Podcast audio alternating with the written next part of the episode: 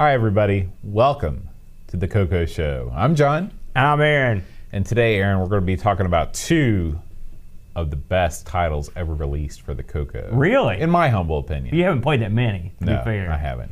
Phantom Slayer and Donkey Kong. Yes, sir. Okay. And by extension, we're going to be talking a little bit about Donkey Kong on The Coco on the whole. Mm, yeah. Sounds good to me.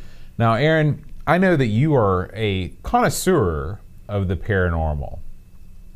Would you would you would you accept that? I, I, I, I don't know if I go that far, but it well, does, how would you I, describe some, yourself? I do have some. How would you past, describe yourself with your relationship with the paranormal passing activities? Interest. A pass. I don't. I, I call that a short a short selling of your.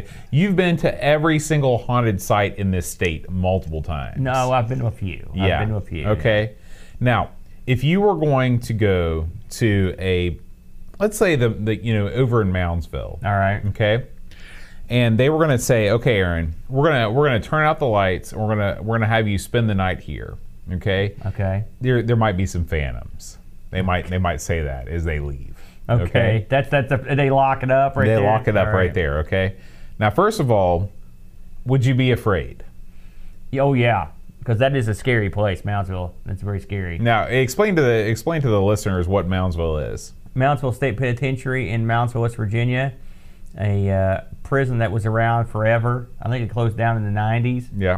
And uh, it saw a lot of bad action. It was known, it had a, a real bad rep for about uh, a lot of nastiness that went down.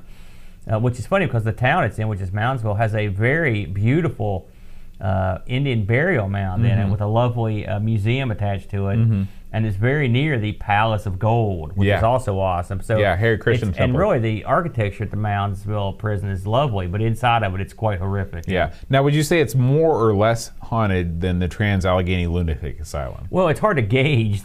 To be honest with you, I'm not. I don't have a. I don't have a meter. Uh, I would say it was. I would. I would say slightly it was, less haunted. It was less scary than Trans-Allegheny, in my mm. opinion. Yeah. So you would be more I spent likely. I the night there though. I, didn't, I wasn't in Moundsville at night. You would be more likely to spend the night in Moundsville than at the in Weston. That would be a horrible choice between the two. Uh, but I would probably. Oh boy, it would be. I would probably. I probably would pick Moundsville. Uh, to be honest, although it's funny, both those, both Moundsville Penitentiary and the Trans-Allegheny Lunatic Asylum are right in neighborhoods. So. You know, it's not like they're off on a mountain somewhere. So, yeah. yeah, you can look at the one and at least see people, maybe even yell at them. You mm-hmm. know, so you got that going for you. Yeah. So, okay, let's say since the, the Trans-Allegheny Lunatic Asylum over in Weston, West Virginia is slightly more scary, let's pretend that we've shifted our scenario over there. All right. Okay.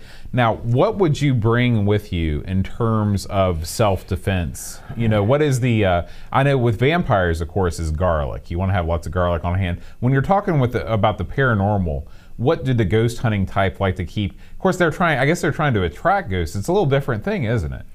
Well, I mean, again, this is an abstract concept here. What would I take to uh, to try to get ghosts to come to me? Well, I guess it depends on what you want, right?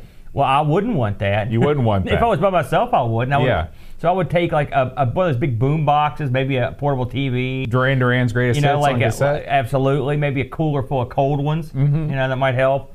If I actually wanted the ghosts to come up, you just sort of, I think if you just go in there and wander around, they'll, they'll show up if they want to. Mm, you know? Yeah. I don't think they like me because I've never really had that many ghostly experiences. Mm. So. What's the most ghostly experience you've ever had? Oh boy, you know, you uh, up on the mountain, I would hear stuff that was creepy. You know, like I heard someone yelling for help outside my bedroom window. That's when you screwed in the air conditioner, right? That, no, that's when somebody broke in. Oh, that was okay. Another. What about you? Uh, you always ask me about this paranormal stuff, but you would never get your side of it. What scary things happen to you? Scary things happen to me all the time. Example? When Eep's not here yeah. and it's dark outside, sometimes when I walk down the hallway, um, I I see like a shadow. So really, really lightweight stuff that throws you a fear into you. I don't like it, and I, I usually go to the couch yeah. and I watch Everybody Loves Raymond, and that makes me feel better.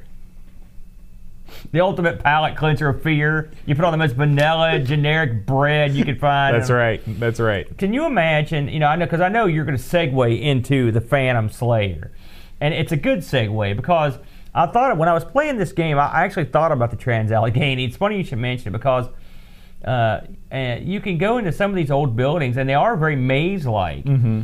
And I thought if the the feeling of being, you see horror movies and you hear people. Are coming up down the hallways, and you look, there's no one there. You hear a creaking door, something like that. to actually have that happen in real life is pretty pretty scary. I mean, you know, I've been in, in places where you heard the door shut across the hall, or you saw a shadow. There's a long hallway in Trans-Allegheny, and there's a window at the end of it, and light comes through it, and you'll see stuff pass in front of it, like a shadow. And mm. you don't know, because it, was it an animal?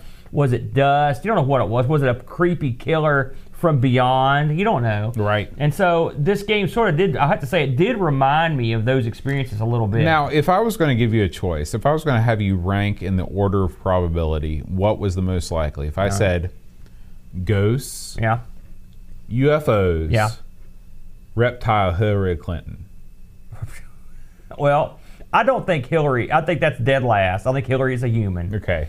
So I would say uh, in the middle of the row would be ghosts, and at the top, most likely, I would say U F Os. U F Os. I'd say most likely. You're all on board on the U F Os. I'm I am on board with the U F Os. I, I have a feeling, and you know, my old man, same way. In mm-hmm. fact, of course, Dad doesn't think we've been to the moon, and Dad uh, fully believes that we have been visited by aliens. So there you go. But uh, I would not be surprised with U F Os. Ghosts, you know... Go where, either where, way. Where's the... Where, you know, there's a lot more evidence of something of unknown... flying vehicles than there are ghosts. I mean, I don't know. I, have you watched the Travel Channel lately? I have. I have seen the Travel Channel, and it's. I'm not buying it. I'll be honest with you.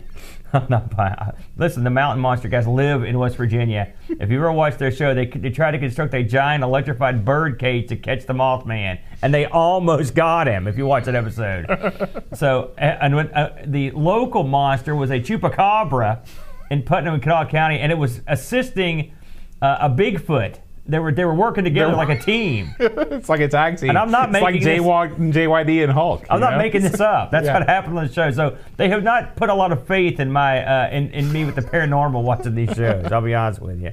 There you go. I can think of no better way than to introduce this week's game on the Coco, Phantom Slayer. Can you imagine if a chupacabra and a Bigfoot were in this game? If they were working in tandem, you'd be screwed. You'd, it'd be over. You'd just hit reset because it'd be over. So. Phantom Slayer. It's funny, you know, I'd totally forgotten about this game, and so you you had some passing I resemblance. Had, yeah, with once this I game. started this up, I was like, oh yes. And what I remembered was the actual visage, the the the figure of the Slayer. They're very scary. It looking. strikes a very frightening profile. It's like a hooded, thin, tall nightmare, Dude, yeah. basically. So, Phantom Slayer. Now, this game came out in eighty-two. Now, it's funny. I, I want to. I want to thank our good buddy uh, Curtis and his great webpage for Coco a lot of information. Show Game Selection Committee yeah. member Curtis. Curtis interviewed the fellow that wrote this game, and, and, and I'm going to reference that quite a bit. But and you should always check out Curtis's game; it's really good. Uh, but uh, this was done by a guy named Ken Kalish, and now I, you know, I'm not up on my game developer names or programmers. This guy had done a ton of games I'd played. Like listen to this list. I know this won't mean much to you. But he did a game called Trapfall, which is sort of a pitfall clone. I used to play that. He did a game called Invaders Revenge, which is like a star. It's like a Space Invaders reversed, where you play Invaders. I remember playing that. Monkey Kong, which is sort of a, another Donkey Kong on the Coco. He did that. He did a game called Athletics with a Y and an X, where it's sort of like a track and field game. I remember playing that, and it was. I think that was a dragon game, and I remember playing that. So he did a lot of stuff I'd heard of. Uh, so, but he's the author of this, and I'll get to him in a minute.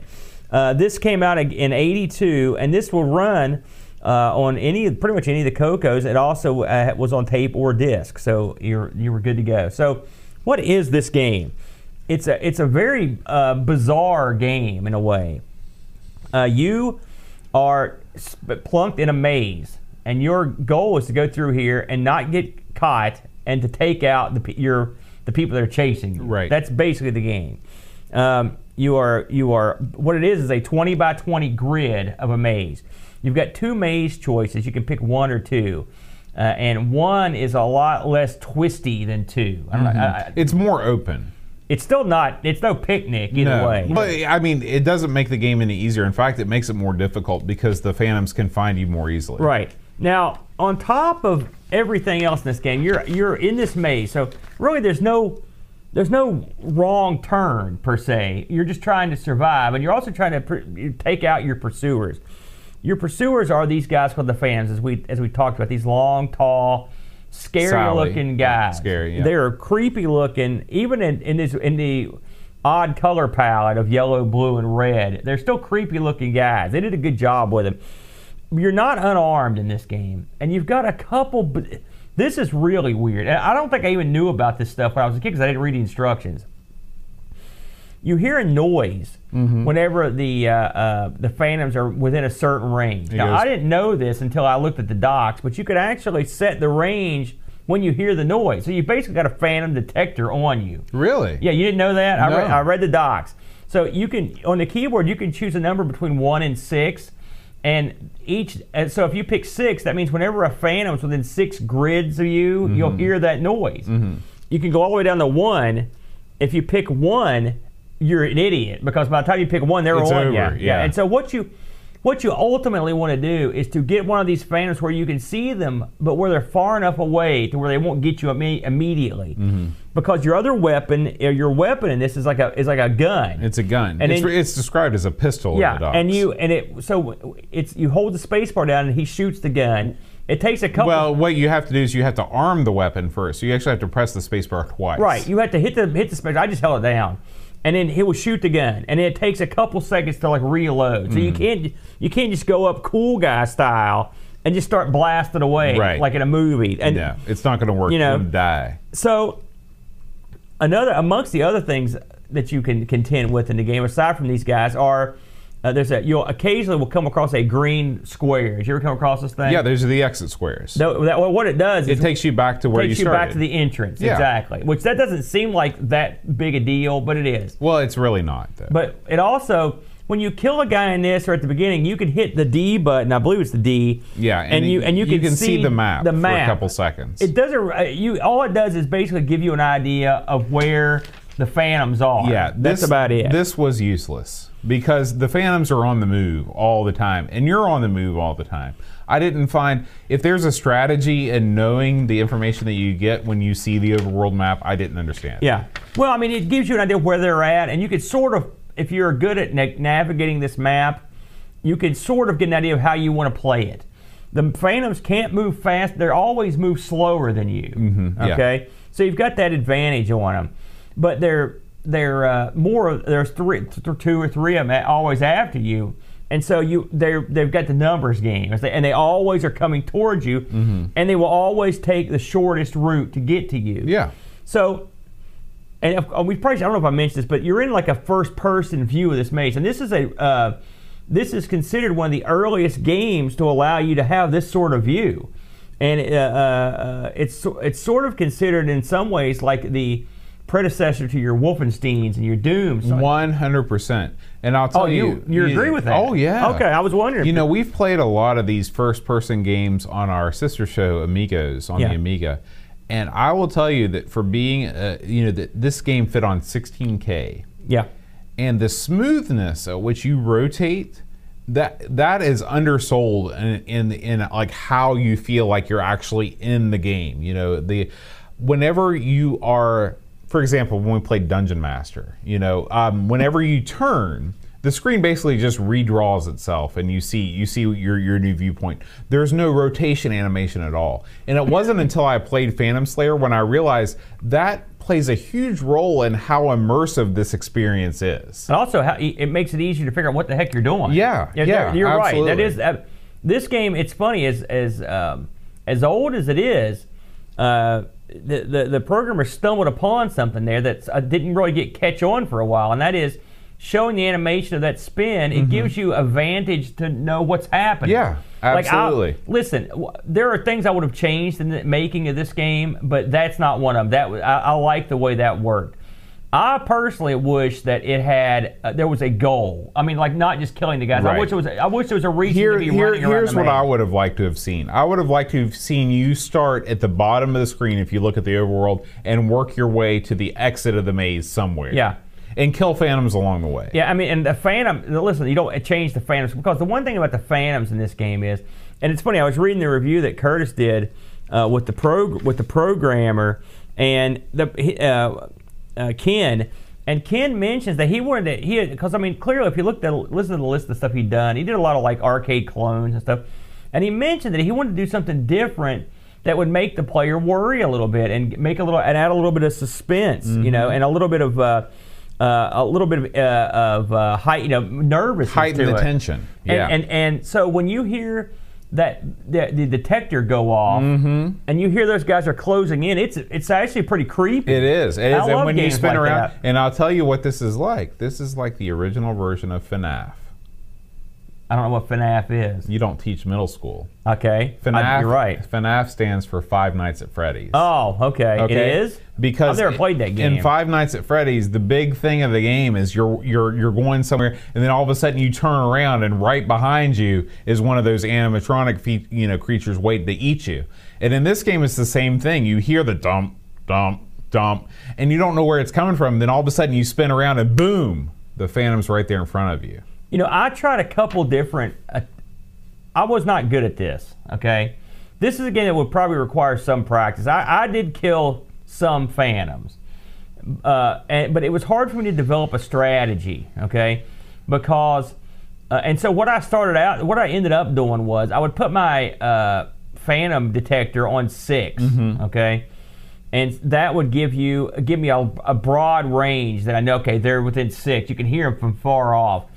And then what I would try to do is get to a straightaway with a dead end, mm-hmm. and then and then hope, you could you could shoot them as they come down your way. You hope they come that way is the right. problem. And it's so it's I had a heck of a time getting a good solid strategy, uh, uh, but it, I did enjoy it. And it was, like I said, it, the it, the uh, the fear meter ramps up as these guys come around. Like I said, I think the, I think what you had here was the the makings of an incredible game. That was, at this point, was only a pretty good game. I think there could have been, I wish, like I said, a little more structured goal.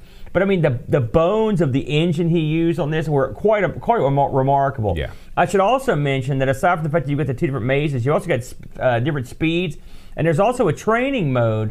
Training mode just lets you run around the map without any phantoms, and you can just try to figure out how you know, and which is a good idea in a game like this because you should be able to go out and run around and, and see which way, how it's going to work, how the maze works, because this would have probably been a pretty unusual concept to grasp in eighty-two when this mm-hmm. thing came out. Oh yeah, the you first per anything from a first person perspective was just you know a totally alien thing for most people. Yeah, um, and I was just reading Curtis. That's exactly what I did, Curtis. I started it at six, and as they as as they came in and beat that, I would go down to five. Mm-hmm. So you and can change way, it on the fly. Oh, absolutely, and which I think that's a neat aspect of the game that if you don't read the docs, you would never even know about right. that because it defaults, I think, at like four. Mm-hmm. You know, so you, but you can change that on the fly.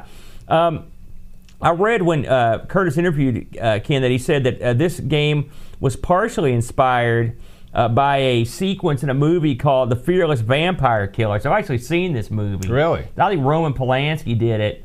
I think she, I, Shatner's in it? No, I think Sharon Tate's in it. Mm, now, if you remember really? her, of the well, unfortunately she was yeah. killed in those in murders in, in California by the Manson family. But uh, this is a wacky sort of comedic vampire movie. I remember watching this one night. And was is it like Dracula Dead and Loving no, It? No, it's not that wacky. Mm. It's just like from the seventies. It's a real weird, that kind of weird, it was a weird macabre time. comedy, you mm-hmm. know, a real goofy film. But there's a sequence that he talks about that, that sort of got his mind going on this, and I can understand it. Like I said, I haven't seen the movie for a long time, but I had I had seen that one from a while back. Um, so overall, though, I think this is pretty fun. I mean, it's not one I'd play every day, but it is one that it was important. I think you could certainly see how people were would look at this and get and think, okay, now we're on to something. Let's move this up, the, and and maybe they did. Uh, but I would I would say it's a pretty good game, and, and it would be fun to show people as a, if anything, it's like a tech demo. It's a real beautiful game. Oh yeah, and in fact, there is a very famous uh, video out there of someone using a um, one of these virtual reality walking simulators, yeah. playing this game. Oh god, and this is that this would is, be creepy. This is the most um, kind of. Uh, It's like the lowest tech with the highest tech possible because you've got this guy. This is one of these treadmills. I don't know if you've ever oh, seen yeah, this before. Oh, yeah, I've seen these things. Yeah, yeah, This yeah. thing, it's, it's a combination of you. You've got this circle that fits around your waist, and then you've got a treadmill that moves in any direction. So this is set up for working with the Oculus Rift or something like this. And this guy has actually set it up to work with Phantom Slayer, so he can move through this, through this maze with his feet. and have his gun set up to, you know. That's pretty cool. Yeah, That's yeah. neat. Where'd you see that at? I saw that L. Curtis B. Uh, he he linked me up with that. I love it. And um, he's the man when it comes to this game. This is one of his faves. Yeah, yeah, yeah. So uh, make sure you look. If you just look for Phantom Slayer Virtual Reality on YouTube, you should be able to uh, to find that. Yeah, this is good. This would be perfect for that sort of thing. That's a, it's a that's a good that's a good idea.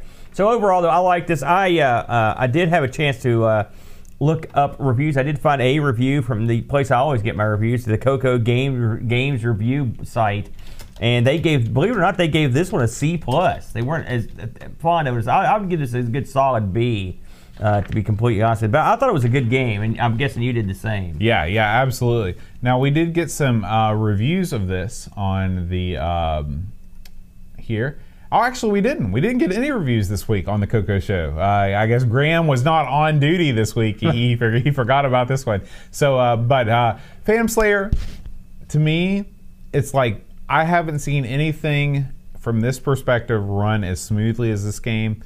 Um, it really set the standard, and like you said, it, I think it was one of the major influences of, of Wolfenstein three D for I, sure. I will say, in, in closing, like I said, I played this back in the day, but I... didn't play it much because I found it difficult.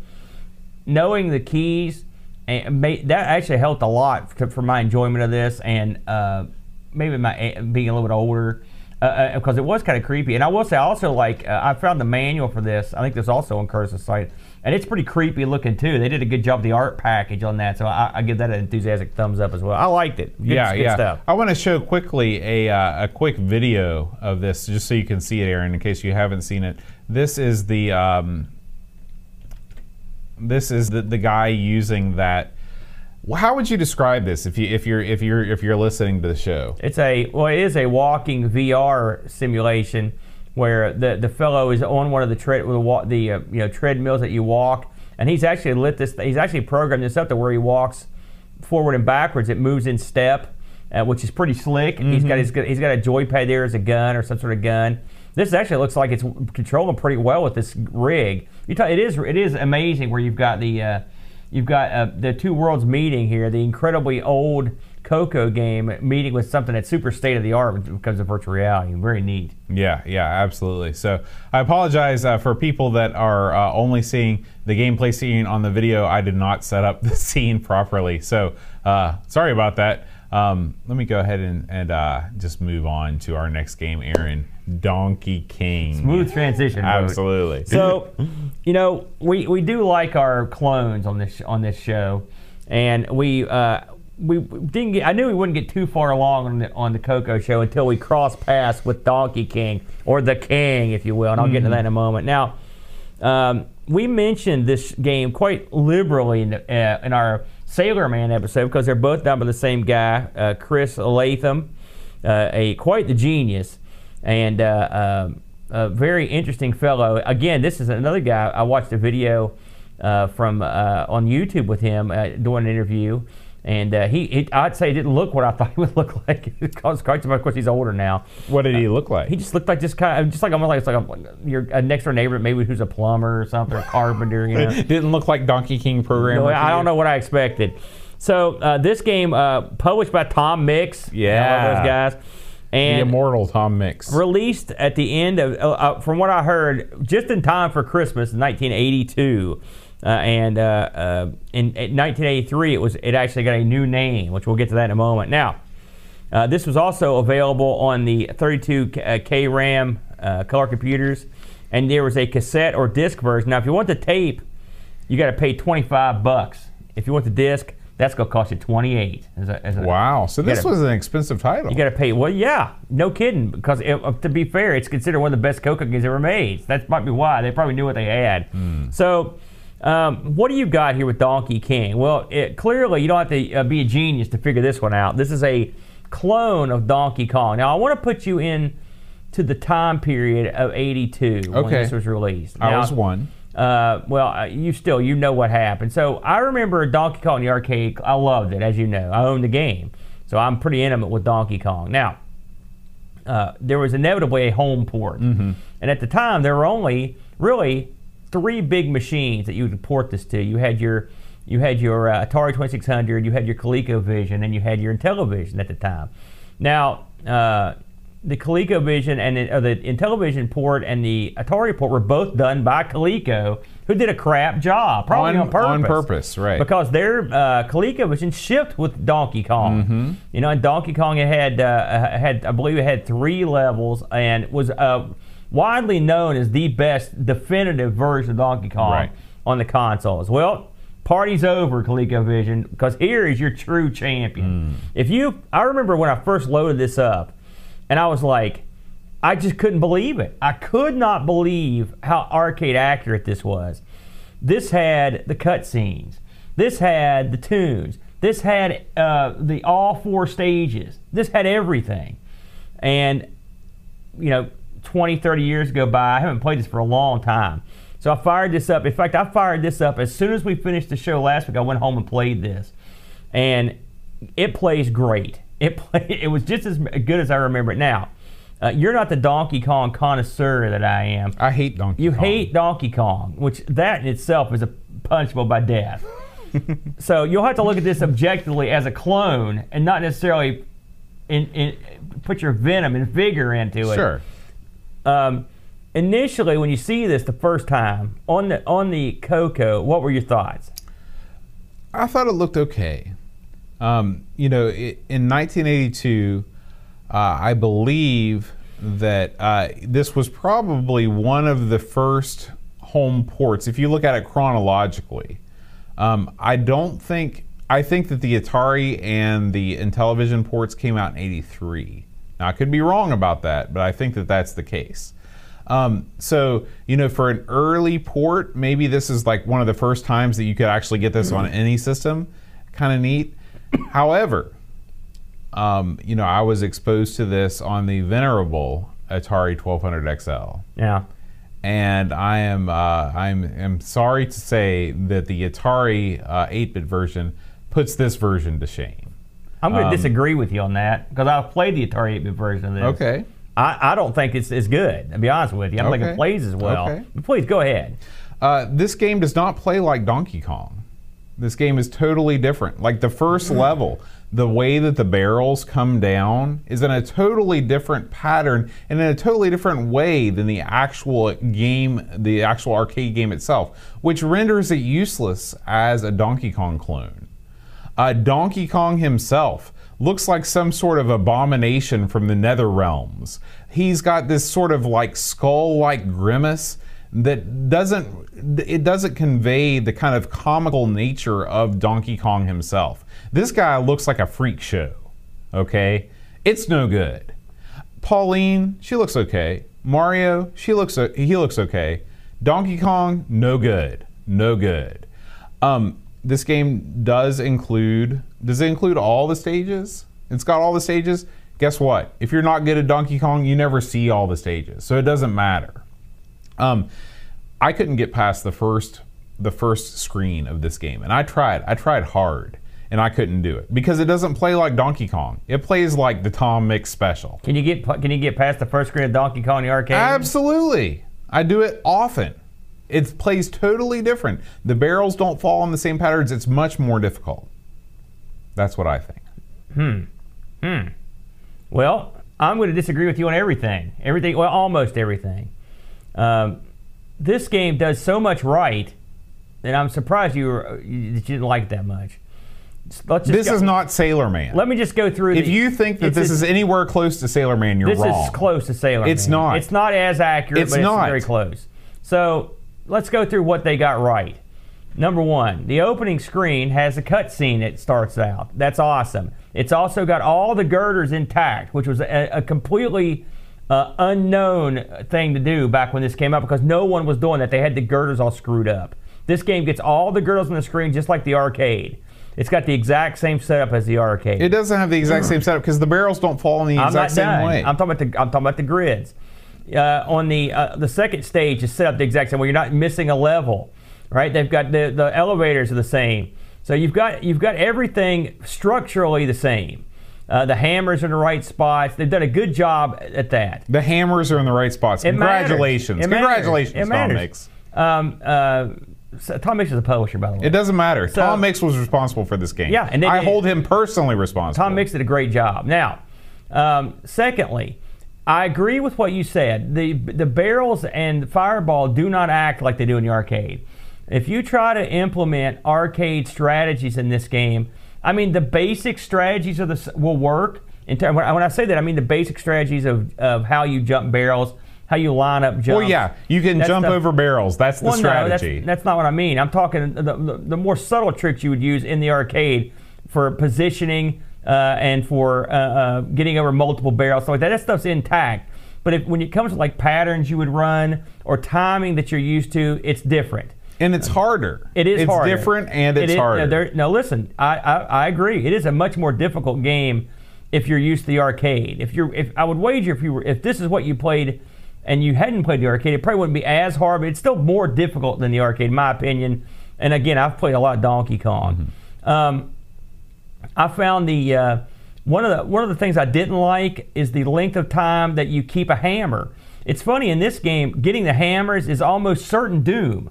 It's not because you can't kill stuff with them; you kill everything. But the problem is, by the time you've killed things with the hammer, um, everything has respawned, and it's and it makes it difficult uh, to uh, to do anything because they're every your enemies have it went in mass everywhere you're not. You know what mm-hmm. I mean? Um, In this game, the L and level flashes when your hammer's running out, so you know that your hammer's running out. But again, you, there's no worry about that because it lasts forever. Something else in this game, on the rivet stage, if you jump over the rivets, they don't disappear. You have to physically run over. So them. I, you know, I, I'm, I guess I, I've never tested that in the arcade game before. But so in the arcade game, when you jump over the rivets, they disappear. Yeah.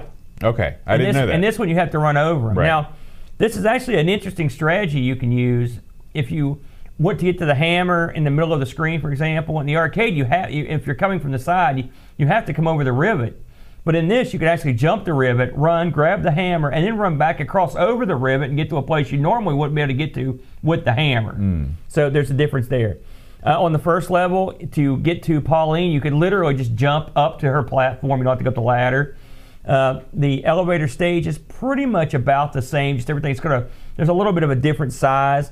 And to be honest with you, as good as I am at Donkey Kong, I never successfully got to the the to the uh, cement the and, cement. Uh, and that's saying thing. something because you're real good at Donkey Kong. Well, it took me a while to come to grips with the way you play this game because it's, it's it is significantly different. And that's the thing. That's it right there. This is a clone. Okay, the whole point of a clone is it's supposed to emulate the well, original. It, and if it doesn't do that, it fails. No, it fails as a clone. I disagree. Because this is a great game and it's on its own on its no, own standing. No, and it, it plays you, it plays a great game with Donkey Kong. This game wouldn't have sold crap if it didn't have Donkey King on the label. I don't agree. I, this is a this is a top. Listen, if you compare this with any of the other, you're telling me that the Atari twenty-six hundreds or the ColecoVision's better? No, I'm telling you the Atari eight bit version's better, which was released in the same year. I, I've I've got that. I've got that on. I, and I don't think it's I don't you think don't, it's any better you, at all. You need to fire it up again because it's been too long apparently. I, all I'm saying is this game here, and we're not. This isn't a comparison thing. This is we're looking at this game. We're not comparing it to other systems. This is the game, and it doesn't play a good game with Donkey Kong. Hell yeah, it does. No, it does doesn't. Does it look good? Hell yeah, it does. Does it, it sound of. good? No, it, darn straight it does. Does it have all four levels? Does it, it go dunk dunk da da da dunk? No, it still sounds good. It's yeah, the sound, the, the the sound that when you're not playing the game, sure, it sounds great. I think you're holding your personal hatred of Donkey Kong against this version. Perhaps, I, uh, no doubt, and I think it's making you an irrational fool because this is a darn, this is the top hippity top shelf of clones of that's, this game. That's demonstrably false by Sailor Man. I said of this, I think a clone of this game, Donkey Kong. Well, yeah, Kong. because everybody else just called it Donkey Kong and paid the licensing fee. Well, this, I will say, these guys changed the name of this in eighty-three to The King mm-hmm. because of, they were afraid of litigation from Nintendo. Smart move on their part. Yeah, because clearly it is Donkey Kong, yes. There's no doubt. But I think if you're if you are a Coco owner uh, or just looking to emulate a good game on the Coco, as, or especially if you're a Donkey Kong fan, I think you'll really enjoy this. I really enjoyed this quite a bit. I mean, again, it's strides, leaps and bounds uh, against uh, anything that was coming out in, in eighty-two, and it was a, it's a darn good game. It's got everything in it you would want. When this came out, I just couldn't freaking believe my luck. It was unbelievable. There are other Donkey Kong clone games on the Coco. We mentioned one, Monkey King, from the guy that did Phantom Slayer. Uh, it's nowhere near as good. Uh, this, this, I mean, it crushes it. And if you saw that one, you'd understand it is. It is not good, but it's, I remember playing it quite a bit too before I got hold of this one. This was the definitive Donkey Kong on the Coco until the Coco three emulated version of Donkey Kong came out, which is really hard to top that. Right, and know. we should talk a little bit about that. So uh, it's what I've not played, to be honest with you. I've only seen uh, footage of it. Uh, a fellow, and it requires a uh, Coco three with a, uh, a goodly amount of memory. Well, you know? I can tell you that I have played it.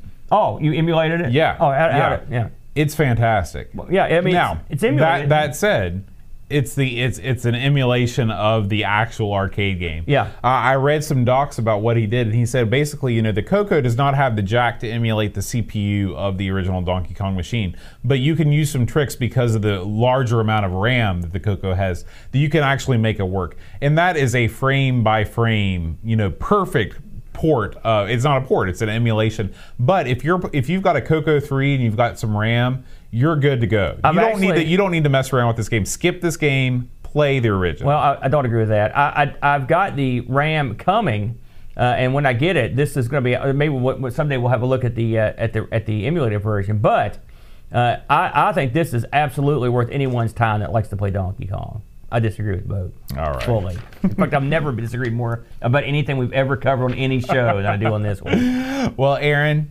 Uh, we do have some pretty exciting news. We actually got a voicemail. Oh, neat. Um, yeah, we got a voicemail from uh, a listener. So I'm going to play that here on the screen, except I'm not because our internet is gone. So we're going to have to wait until next week to play that voicemail on the air. Uh, Hillbilly I S P strikes again. Yes, sir. Um, so uh, someone feed the hamster. Now, next week, Aaron, we are not going to be playing any game at all. There are no shows on the Amigos Retro Gaming uh, Network next week because we have a very special event coming up. Why don't you fill us in on what yes, that is? Uh, next Friday uh, at eight A M we will be having the Thanks for Giving Marathon over at the arcade. We will be playing ten straight hours of games spun on the wheel, uh, wheel pieces suggested by you, our listeners and viewers. It's gonna be a lot of fun. The Brent will be there. He'll be the he'll be running the show. Me and the Boat will be there, sitting in, having a good time. Oh yeah! And uh, it should be a lot of fun, Boat. I don't know what all we're gonna end up playing, but I think we're gonna have a good time. Absolutely. And that's eight A M Eastern time, U S A time. So tune in. Uh, if you can't catch us live on Twitch, uh, same channel we're on now, then you can uh, check us out on YouTube. Probably the next day or two, we'll have uh, the ten hours broken up and put up on YouTube. Yeah. We do want to thank all the fine folks that make th this show happen, our Patreon supporters. Uh, we'd like to thank Jeff Landreth, Graham Vebke, Wing Chun Wolf, and Curtis Boyle. Thank you so much for supporting The Coco Show. And if you'd like to support The Coco Show, it is patreon.com slash The Coco Show. Yeah. All right, Aaron, we will see you next time. Until then, bye-bye.